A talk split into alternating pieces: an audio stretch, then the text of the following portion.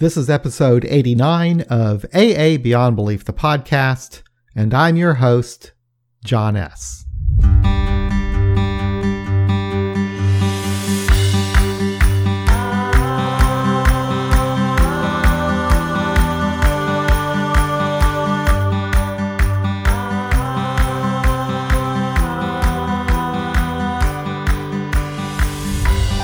In today's episode, I will be speaking with Gary Bell from Hartlepool, England. Gary and I will be discussing a promising treatment for alcohol use disorder known as the Sinclair Method.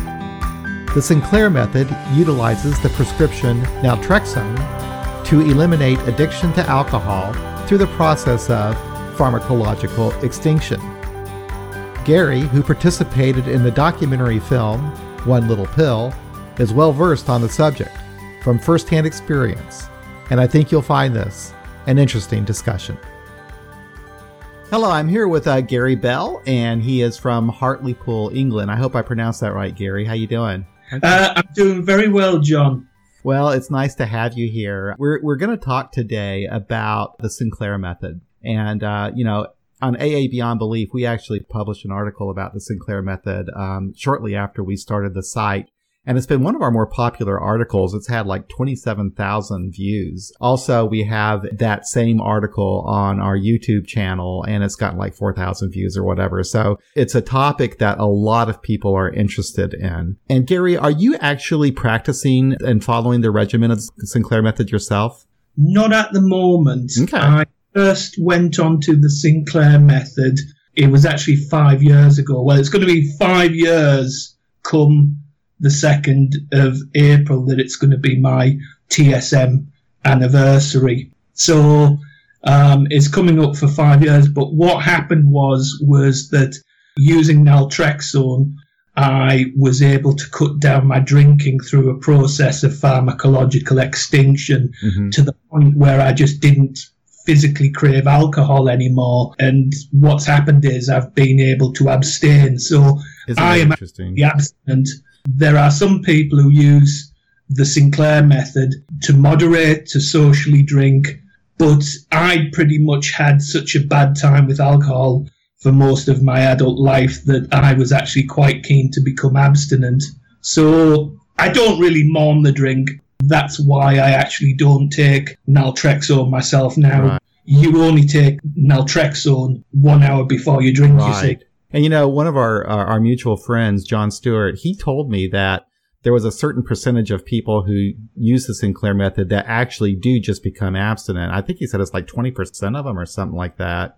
I don't know if that statistic's right or not, but he told me a good percentage of people actually do. There's a lot to talk about here. It's going to be an interesting topic. Why don't we start, if you could kind of describe the problem that you experienced with alcohol, and we'll just kind of go from, your problem and when you started seeking help and how you discovered the Sinclair Method. Okay. Yeah. I first started to have problems with alcohol in my early to mid 20s. And it was during a period when I was suffering a lot of work-related stress, and I was turning to the booze because I wasn't happy in my job, and it was quite a confrontational job working in the civil service. I had a lot of anxiety and a lot of insomnia, so what I was doing was I was having a can of Carlsberg Special Brew, which is a popular drink here in England, once a night to help myself to sleep. So I was self-medicating essentially. But what happened was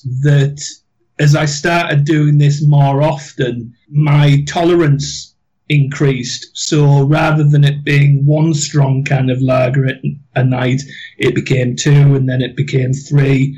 And it ended up really affecting my job performance and making me feel quite ill. And what happened was I reached a bit of a crisis point with it where I realized that I needed to knock the booze on the head. But much to my dismay, I found that when I actually tried to stop, I found it very, very hard. I found I could stop. Stopping wasn't the problem. It was staying stopped. I would come off a binge and then I would swear off the booze completely, saying, that's it, never again, etc., etc. And then something would creep in 1, 2, maybe 3 days later, this little sort of this voice in my head saying that it wanted booze. I would find that I would have beer commercials running in my mind. So at some point I sort of crossed over into actual addiction without realizing it. And what happened was, I mean, this was back in the late 1990s, and there wasn't much in the way of treatment services here in Hartlepool. There was an addictive behaviour service, but that was a service that catered more towards opiate addicts. You know, what they did offer in the way of treatment for people with alcohol addiction was quite scant. I found myself gravitating towards Alcoholics Anonymous because, of course, whenever you switch on the TV or watch a movie, you've always got pretty much adverts for AA, you know? Sure. And it wasn't like I expected it to be, not going on what I'd seen in movies. I was quite shocked, actually, but... you know, because there wasn't really anything much in the way of an alcohol service and nothing that they could really offer me there, and there was just AA, it was a little bit like Hobson's Choice. So I stuck with AA for a while. And I had problems with it, John, basically because I am an atheist. And there were certain aspects of the language of Alcoholics Anonymous and also the 12 steps, which were like trying to fit in a square socket into a round hole for me, and which I found very difficult to reconcile. But right. I did meet some lovely people there.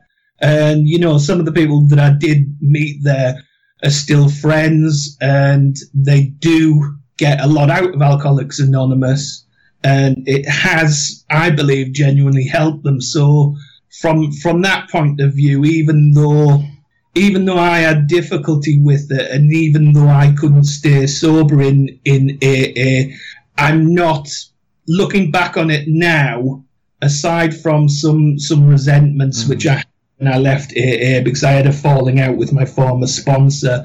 A few years on, I look back at it, and I think when it comes to people in AA, I think, you know, who it is working for, I think good for them. So I'm not anti-AA, no. Though I've gone on to use the Sinclair Method, a different treatment method. I'm not one of these people who you might see on the internet who write all these angry things all the time. Yeah, you know, it's kind of ridiculous to be in camps when it comes to recovery, because there isn't, in my opinion, and there shouldn't be maybe a one solution that fits all people. You know, what helps a person is what that person should do, in my opinion. And we're fortunate now in this day and age that there are more options available to people. And I tell you, you are not the only one who is put off by the religiosity of Alcoholics Anonymous. There are a lot of us, and that is just going to be becoming more and more common as we become more secular in North America, Europe, and everywhere else. So, yeah, very understandable. So, when you were going to these meetings, was it helping you at all? I mean, were you still struggling with staying off?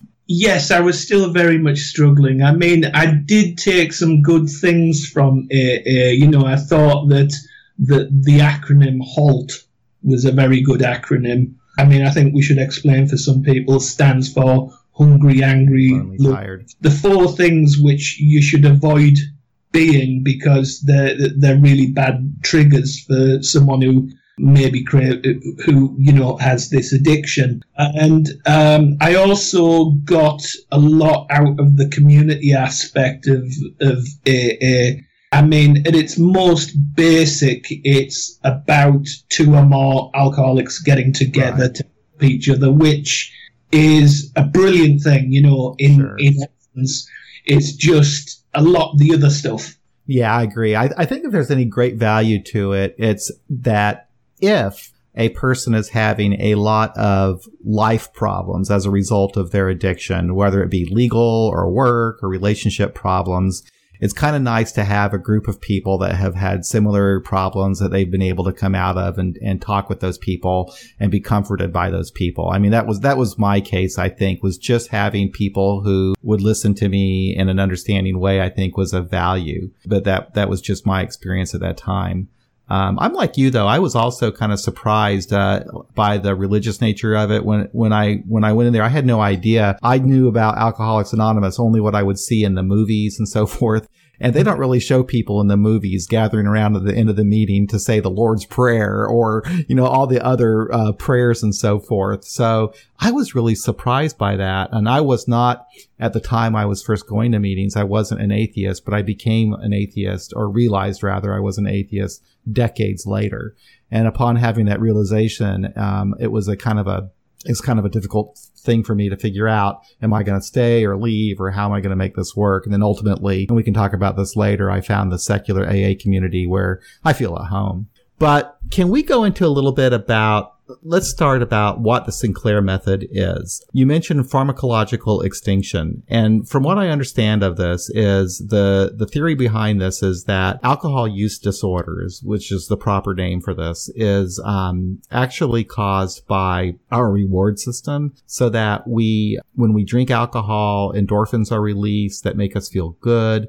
So we're being conditioned that a drink makes us feel good. And that is what sets up the addiction. Am I getting that right? And can you expand upon this a little bit? You've got the essence of it right. Yeah. What happens is that endorphins are released, and then the neural pathways which develop become superhighways in the brain.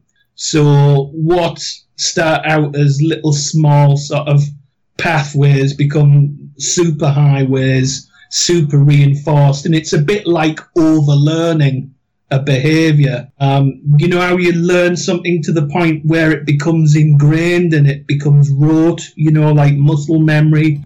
Well, something similar happens with alcohol addiction, and this is what it is. It's overlearning.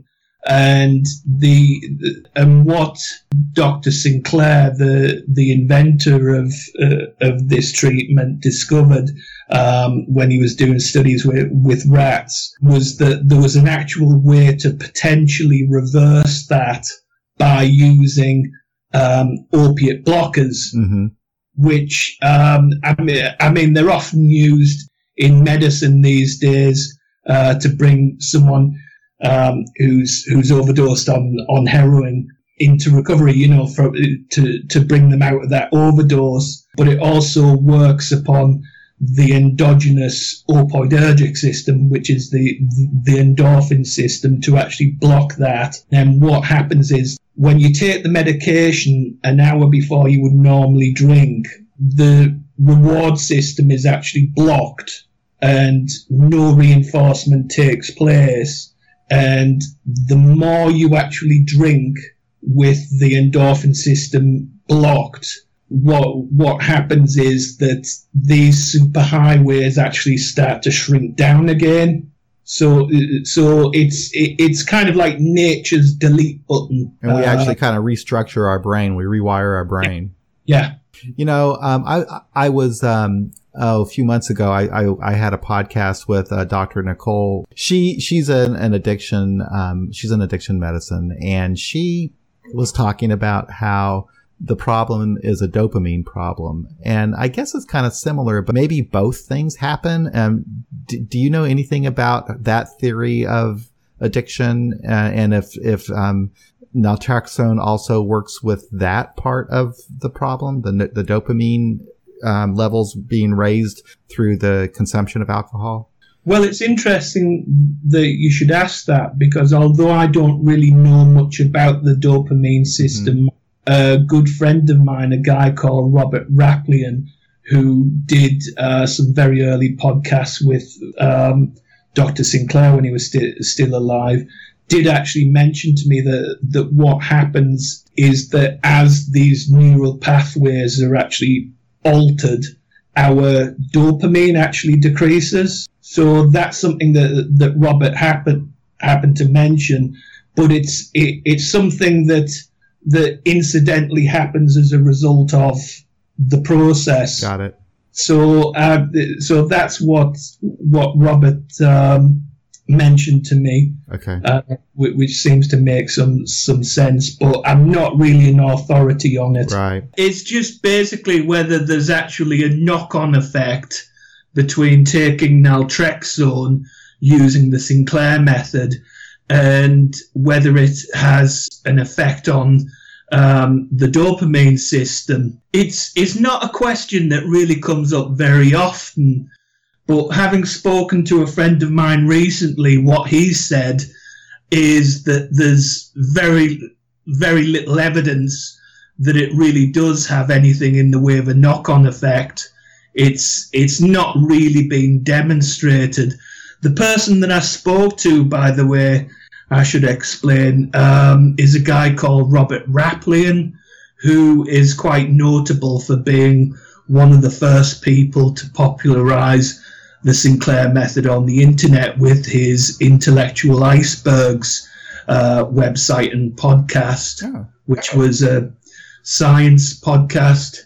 And he was really one of the first people to actually speak about the Sinclair method on the internet, which is quite interesting. But Robert really knows his science. I mean, he's been at this much longer than I have, so I think I can pretty much take his word for that. Now, that seems to make sense. As I was kind of reading on this a little bit, I thought, well, you know, there's a lot of things that are going on here. There's probably, you know, multiple parts of our brain that are affected by this.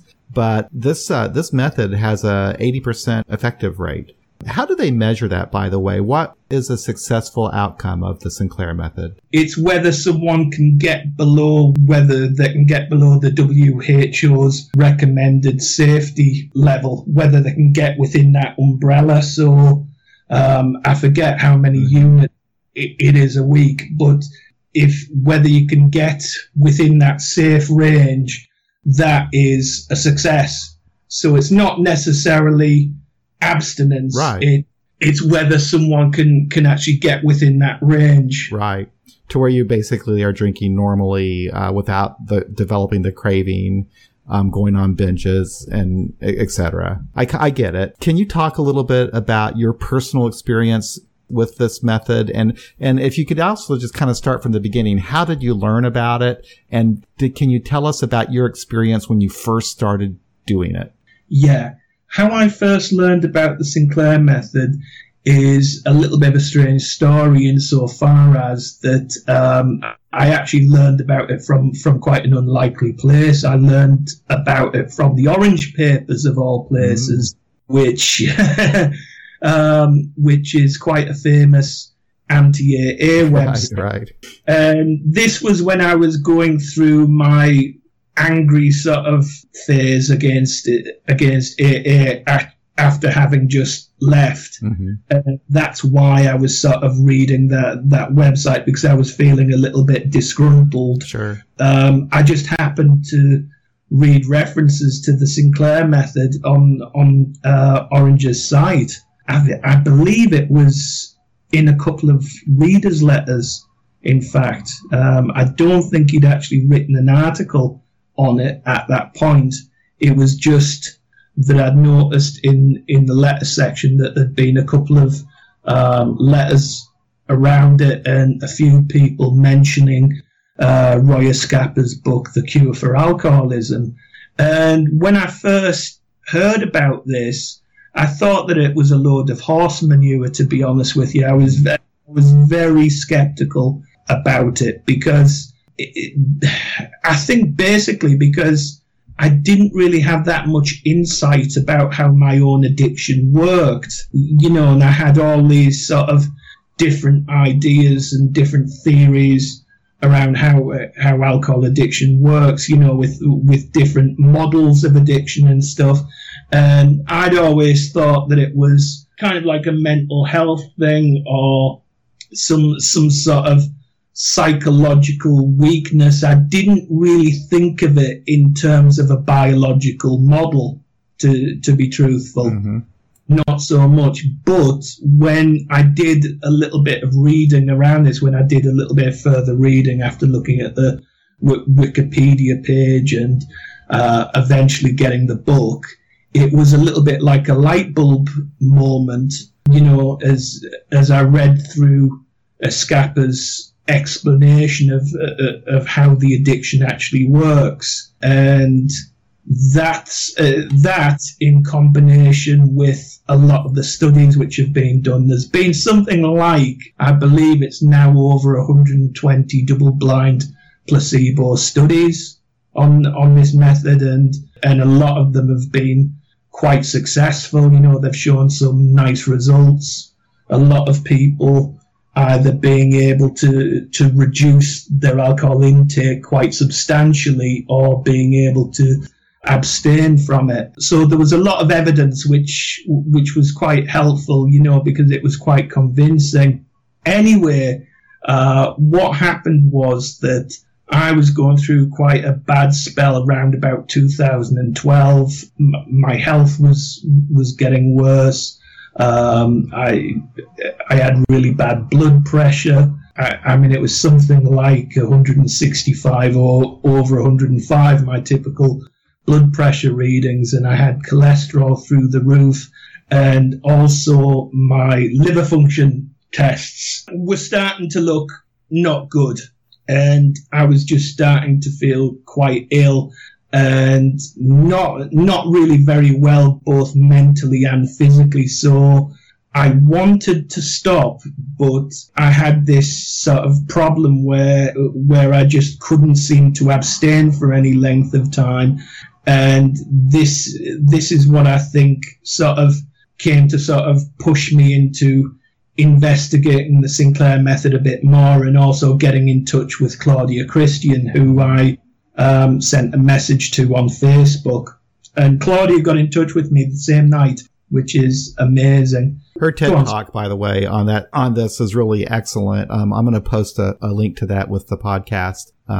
She did a really good job with that TED Talk in a very concise way, kind of explains this and her battles with alcoholism and her frustration with not being able to stop, and discovering this and what it meant to her. It was pretty powerful. Yeah.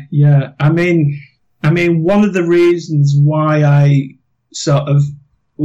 got so involved with the campaign and why I agreed to take part in the documentary was as a result of my own frustration of not being able to access this treatment. Mm-hmm. Once I heard about it and then did my homework, and then once I went to visit my doctor and showed him loads of stuff which I'd printed out and showed him the book, I was just met with absolute derision, and it was horrible because I was met with derision when I, you know, tried to show him this stuff on this method, which is supposed to be really successful. And it was just horrible, you know, not being able to access it, yet knowing that it could really potentially greatly help me. I felt a little bit like, I mean, it's a little bit sort of like someone with a terrible illness, such as diabetes or some form of cancer or something, you know, discovering a treatment that could potentially really help them and being denied it. You know, you'd feel quite angry. Yeah, it's really weird, isn't it, that it wouldn't be more well known. You would think that doctors would be up on science and they would be reading these studies and would want to try it with their patients, especially when so many of them are not being helped through the entire abstinence model. It's interesting, you know, when I was reading about all of this, that the entire abstinence model, I guess it's great for me because I'm abstinent now, but, you know, they always say in AA that if you go back to drinking, it's going to be as if you had never stopped, that entire time. And it seems like the science kind of bears that out, that when if you are abstinent, it just makes your next relapse all the worse. Yeah, it's interesting that you should mention that, because this is exactly what Dr. Sinclair found from his studies, was that, you know, once someone gone through rehab and they'd become detoxed, and got past the physical stages, it didn't actually end there. There was a psychological element of craving that still existed even after physical dependence ended. The name that he used for it was the alcohol deprivation effect. Yes, the ADE. Right. I've heard that. And, mm-hmm. Yeah, and what he wrote was that this actually increases with abstinence, which is what he found was that the longer you would actually deprive yourself of alcohol, having become addicted to it, the worse the craving would get, and it would actually go up like a gradient. So it's quite interesting that they should point that out, because I think that there is a lot of truth in it. I mean, the longest I ever was sober whilst I was in AA was 6 months. I think it was actually just under 6 months, and I can tell you it was horrible. It was white knuckle city, trying to stay sober. It was awful. I mean, even though it wasn't an issue of physical dependence, mm-hmm. so many months in, because of course the alcohol was out of my system, so right. I didn't need it to stop me having a seizure or anything like that. Still, there was something wrong. There was something there. There was a constant craving, and it was like what would happen is I would have to step on eggshells around my triggers, because if I felt, I mean, it goes back to the halt thing again. Mm-hmm. If I felt hungry, angry, lonely, tired, anxious, whatever, straight away I'd be getting these beer adverts in my head. Sure. Yeah, the first 6 months was hell. But even after that, it was even into my second year, the closest I ever came to drinking was during my second year. In AA, especially the group I used to go to, I used to hear people say all the time that their desire to drink was lifted. Now, these were all people who believed in God and so forth. I've never had it lifted. I don't know. I mean, to this day, if I could drink, I would. I just love it, and that's kind of an odd thing. I've been sober now for, I'll be coming up on 30 years in July. And it's not like I think about drinking very often. I don't, hardly ever do I even think about it, but I could at times. And I'll tell you, one time when I actually was fairly recently, a couple years ago, when I first heard about the Sinclair Method, I thought, damn, that is what I want to do. That's exactly what I want to do.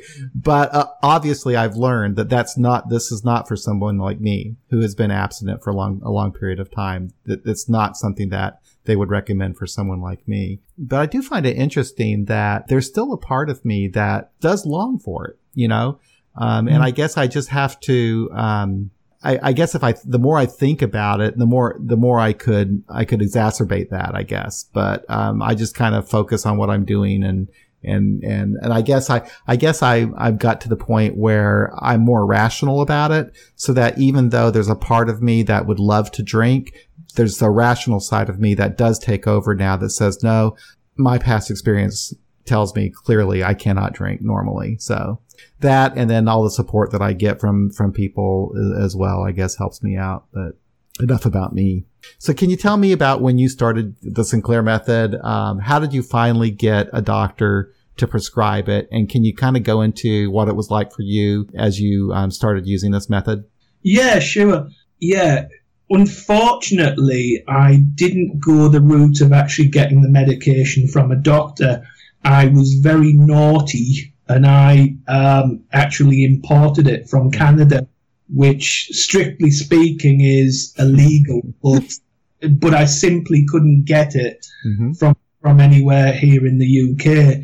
There was a possibility that I could get it prescribed privately, but money was an issue for me as well at the time. Mm-hmm. So, given that I felt a little bit like Oliver Twist begging for his bowl of gruel, and it can go to the medical services and getting doors slammed in my face, I sort of pressed the F it button, just said, right, you know what, that's it, I'm going to import the damn stuff from an online pharmaceutical vendor.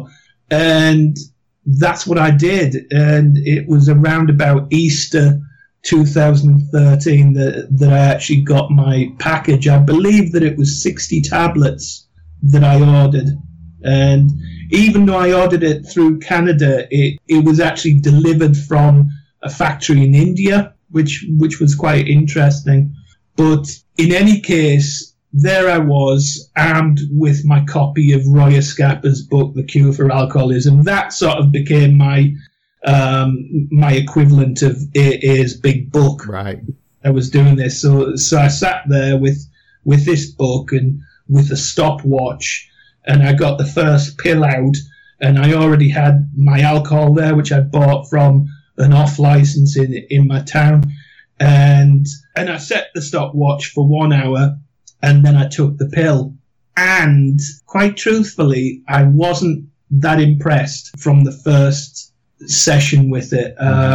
Was no bolt of lightning. I didn't feel really much in the way of any sort of dramatic difference. Mm-hmm. It is interesting, though, because because I kept a drink diary, which I mean, I've actually kept my drink diaries, and they're on my blog, by the way, if anyone wanted to look at them. But what's interesting is that with that first drink diary, something I did note was the fact that for some reason my first drink tasted a bit less sugary. But after that first can, I didn't notice any perceptible difference. It depends upon who you ask, really, when it comes to using naltrexone. Mm-hmm. Some people say that it has a very big numbing effect on them. Mm-hmm. But other people, such as myself, don't feel that much in the way of any difference. Also, another thing is that like any medication, there's side effects there as well.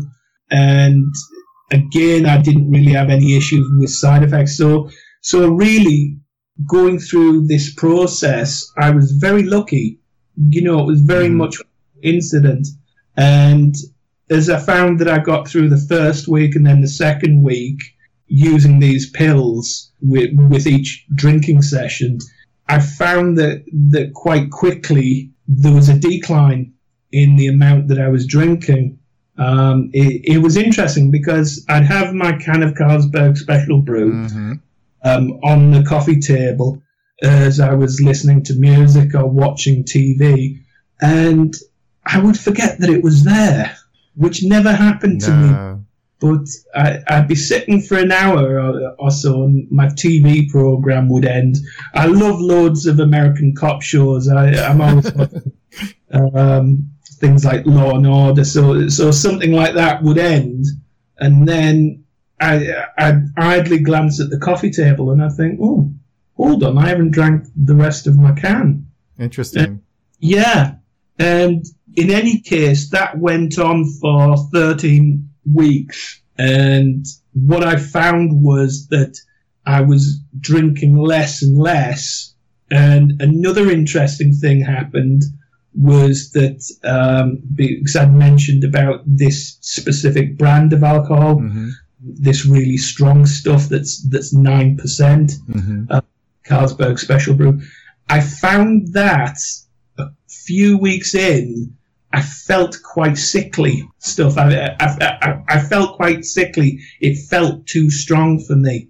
And that's because I was gradually reducing. So as I was gradually reducing, as my craving was reducing, and as I was drinking less, my tolerance was reducing as well. So this stuff, which I was absolutely in love with, now suddenly tasted like muck. Did you have any pleasurable effects at all from the alcohol? Oh yeah, sure, I did. Initially, you know, as I was going through the process. But as I say, what happened was that it started to be very strong for me. And you know, I imagine that Carlsberg Special Brew became a little bit like how it is for a civilian to drink it, because most average people who drink it want to spit it out.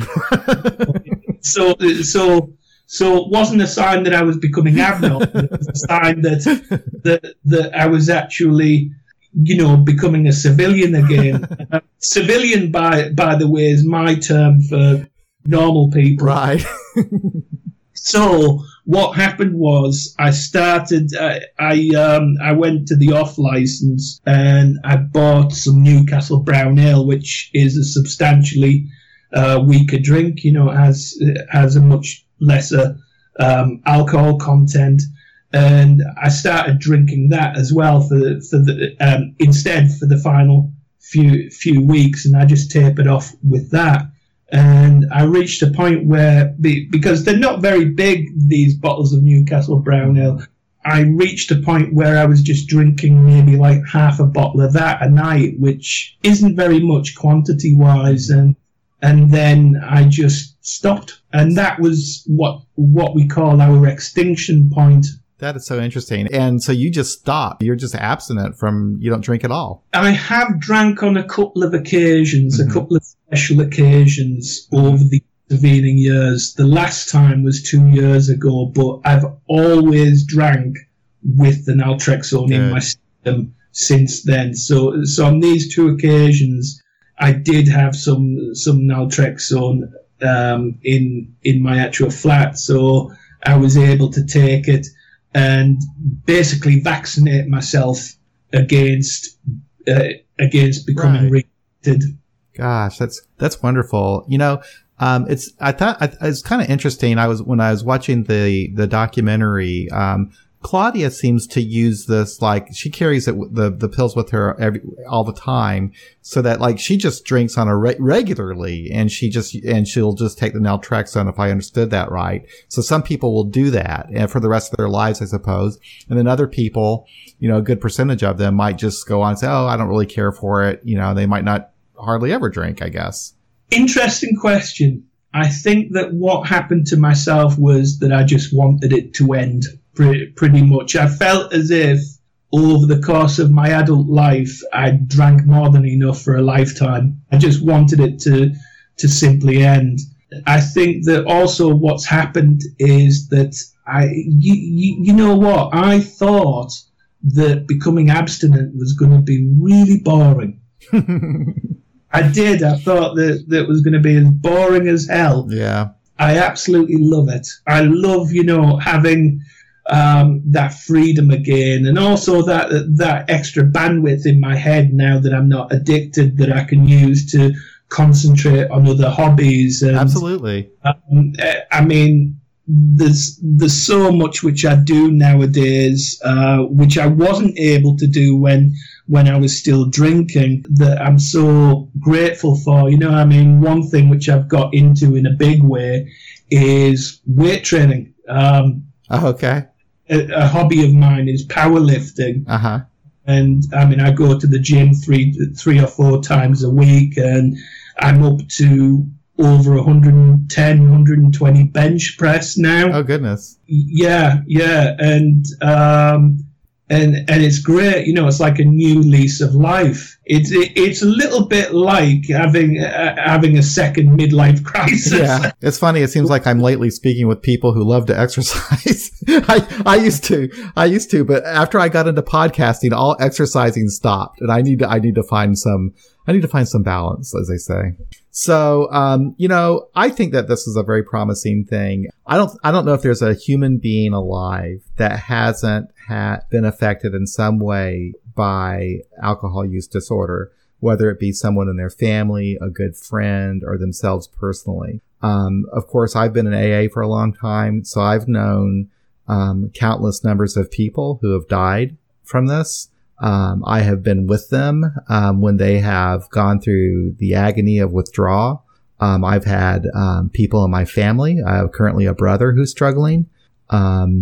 I've seen people come in and out of AA struggling. In fact, there was one time after I learned about the Sinclair Method, there was a guy who I really liked him, and he was just struggling with it, not being able to stay sober. I said, "Have you ever heard of naltrexone?" He had never even heard of it. I said, "You should talk to your doctor about it."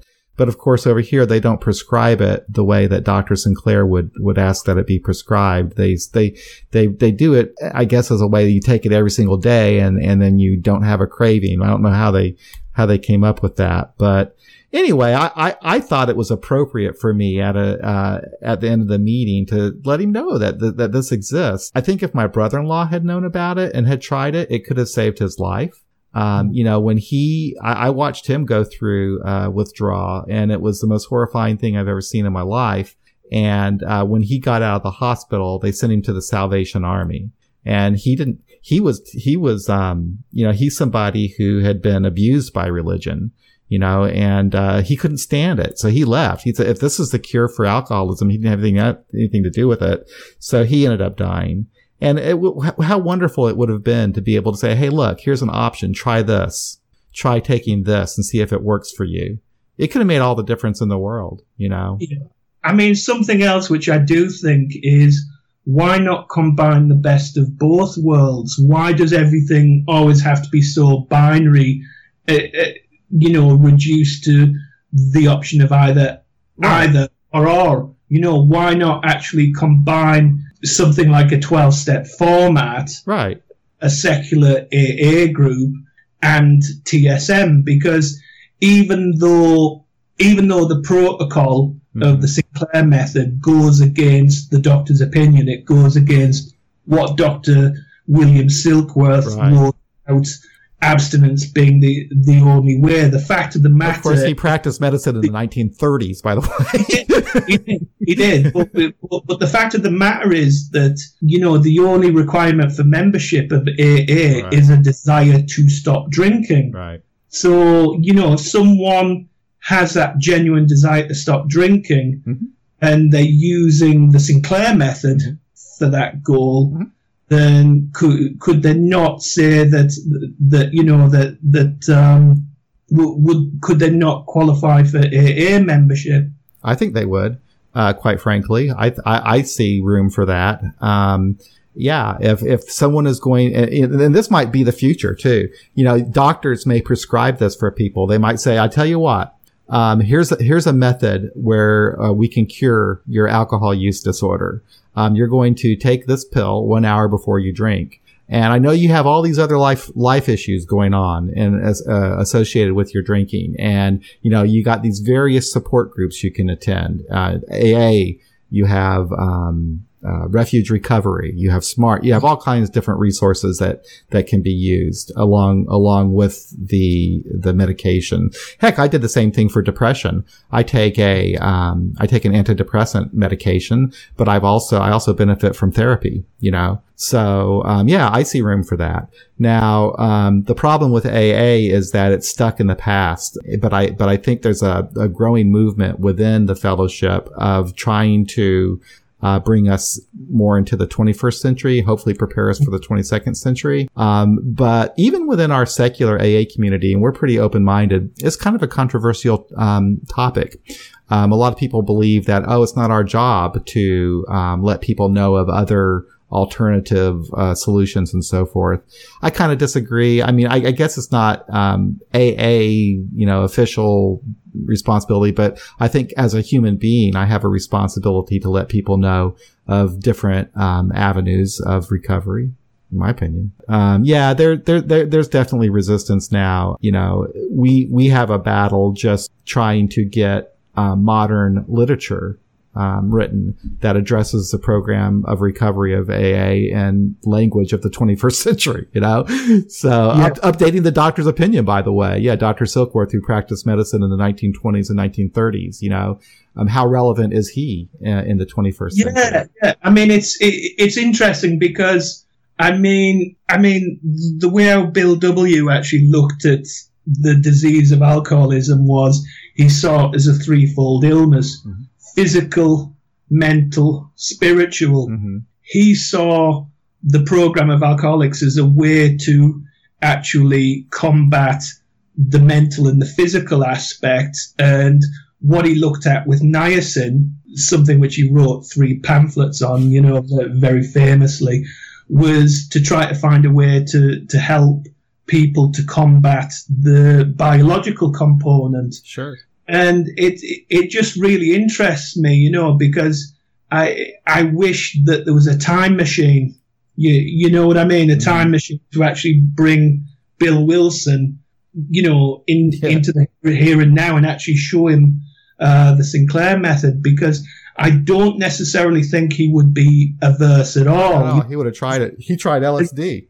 Yeah, it just seems quite strange when I speak to some AA members and they seem to be very anti-medication. And it sort of makes me think, well, you don't really sort of know your own history, because, of course, your own founder was quite pro-science. Within AA, there's, like within the rest of society, I guess, there's a bit of a divide.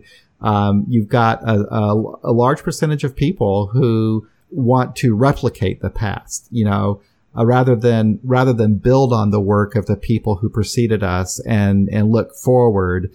They believe that they have to follow the exact way that they think these people did it back almost 100 years ago now, I find it kind of frustrating.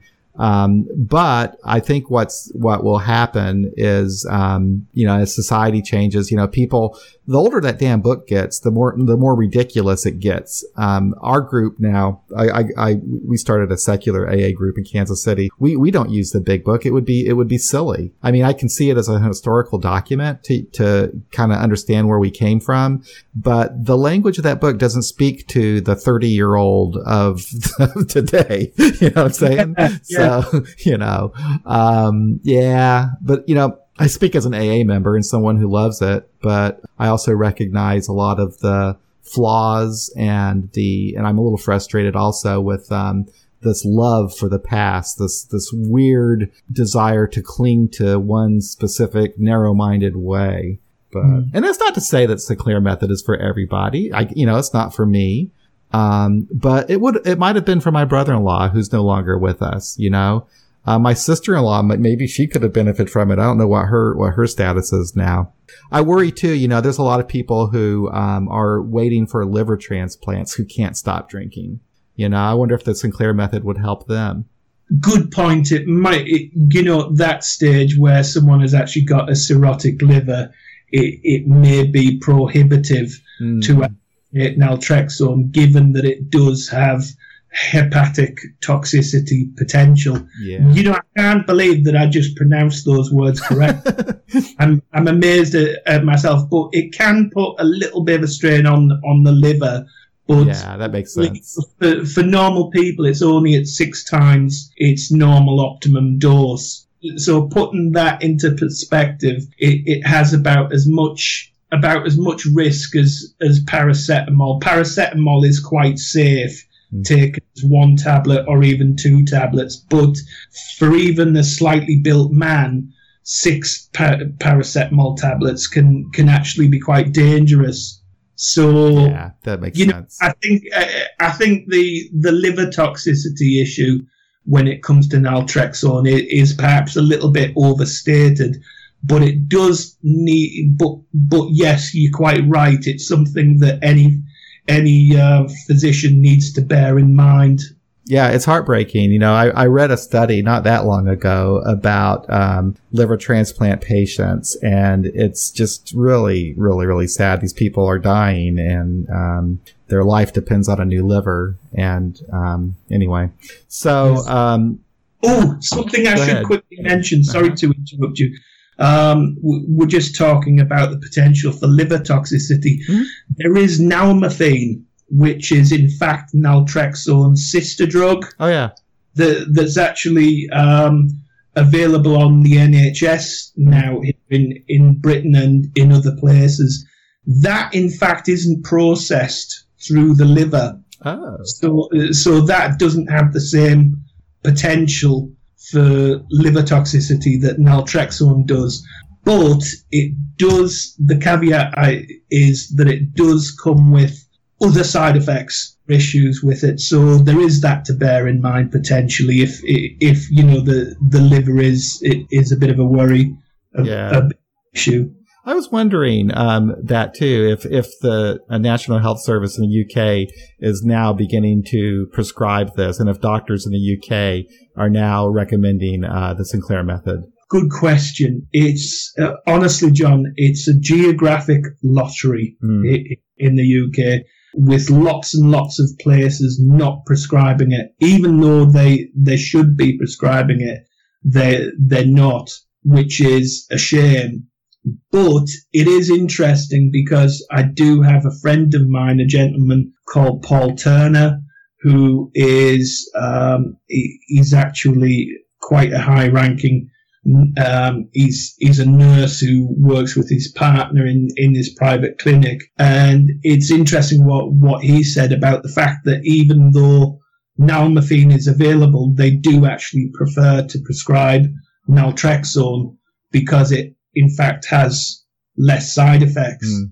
Which is interesting. Yeah, I don't know if it's used in the United States. I mean, I know that people use naltrexone, but not the way that Dr. Sinclair suggested that it be used. I've actually had people in my home group who've talked about the benefits of using naltrexone and who have actually drank on it, and I think that their relapse was less significant because of that. In fact, at one of our meetings, the guy is kind of funny.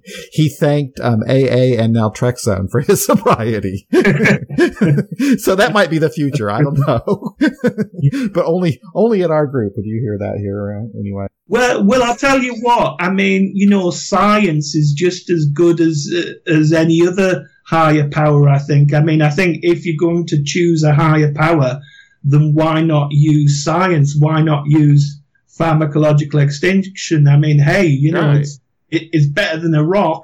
Right. I love science, and I'm very interested in the science of addiction too, and have really only become interested in it, believe it or not, fairly recently over the last year or so, learning more about it. And it's a fascinating topic, but it makes sense. A good book I would recommend to you that if you haven't heard about it, and it was written by a fellow Englishman, it's Alcohol Explained. And he talks about how people become addicted to alcohol, much the way that it's described by the Sinclair Method.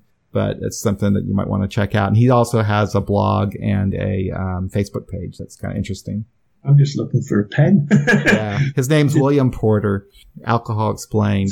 Now, he advocates abstinence, but he actually, when he wrote his book, he says, you know, you don't have to stop drinking when you're reading this book. Read this book. And he actually encourages people to kind of track their drinking and ask themselves, you know, how they feel when they're drinking and so forth, because the whole idea is that pretty much just as Sinclair described, it's almost a learned behavior that you get those rewards from drinking, and then when the alcohol leaves you, you become a little bit, you know, irritable because you're not, you know, those. Anyway, I'll let you read it. So, thank you. Very interesting conversation. I'd like to get, if you can, email me later the links to your blog, so I can post that with the podcast. Sure. Yeah. And we'll also post some links to, I think this is a new website, the SinclairMethod.com. Yeah, that's actually a website that my friend Mike Dempsey set up. Oh. I believe that's the guy who did the article you mentioned at the beginning of the podcast. I believe he was actually the author. Yeah, I would. I would recommend that. It's a really cool website, and I was reading from that website to kind of prepare for this interview, so it was very helpful. So some good information out there. And then what's the other foundation called? It's called CH3 or C.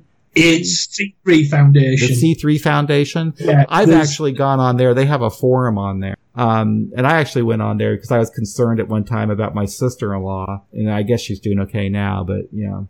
Anyway, it's kind of nice to have that outreach where at that particular place, you can go on that forum and you can learn about maybe people who know doctors who do prescribe naltrexone using the Sinclair Method and stuff like that. It helps people kind of network and it's kind of handy. Yeah, sure. I can send you some links for your readers. Yeah, I'd be quite happy to do that. Well, thank you very much. I've really enjoyed this conversation. It's been enlightening. It might be a controversial subject for some of my listeners, but that's okay. I think that it's important that we educate ourselves about the newest treatments in drug and alcohol addiction because there's a lot going on out there, you know, and this is just one option of many out there that will help people. won't help everybody, but it certainly helps a lot of people. Thank you very much, Gary. Thank you, John. It's been a pleasure. And that concludes another episode of AA Beyond Belief, the podcast. Thank you for listening, everybody. I certainly appreciate it. I hope you enjoyed that episode as much as I enjoyed having the conversation with Gary. What a great guy he is. Next week, we'll be speaking with our friend Bob Kay, who has written a new book. It's actually an historical fiction about Bill W., so that should be interesting. A lot of good stuff coming up. If you enjoy this podcast and would like to support us, please consider making a monthly donation at Patreon. You can visit our Patreon page at patreon.com/AABeyondBelief. Only if you can do it. $1 or $2 a month will help out a great deal for paying for the expenses of the podcast. So we'll be back again real soon. You all take care and be well.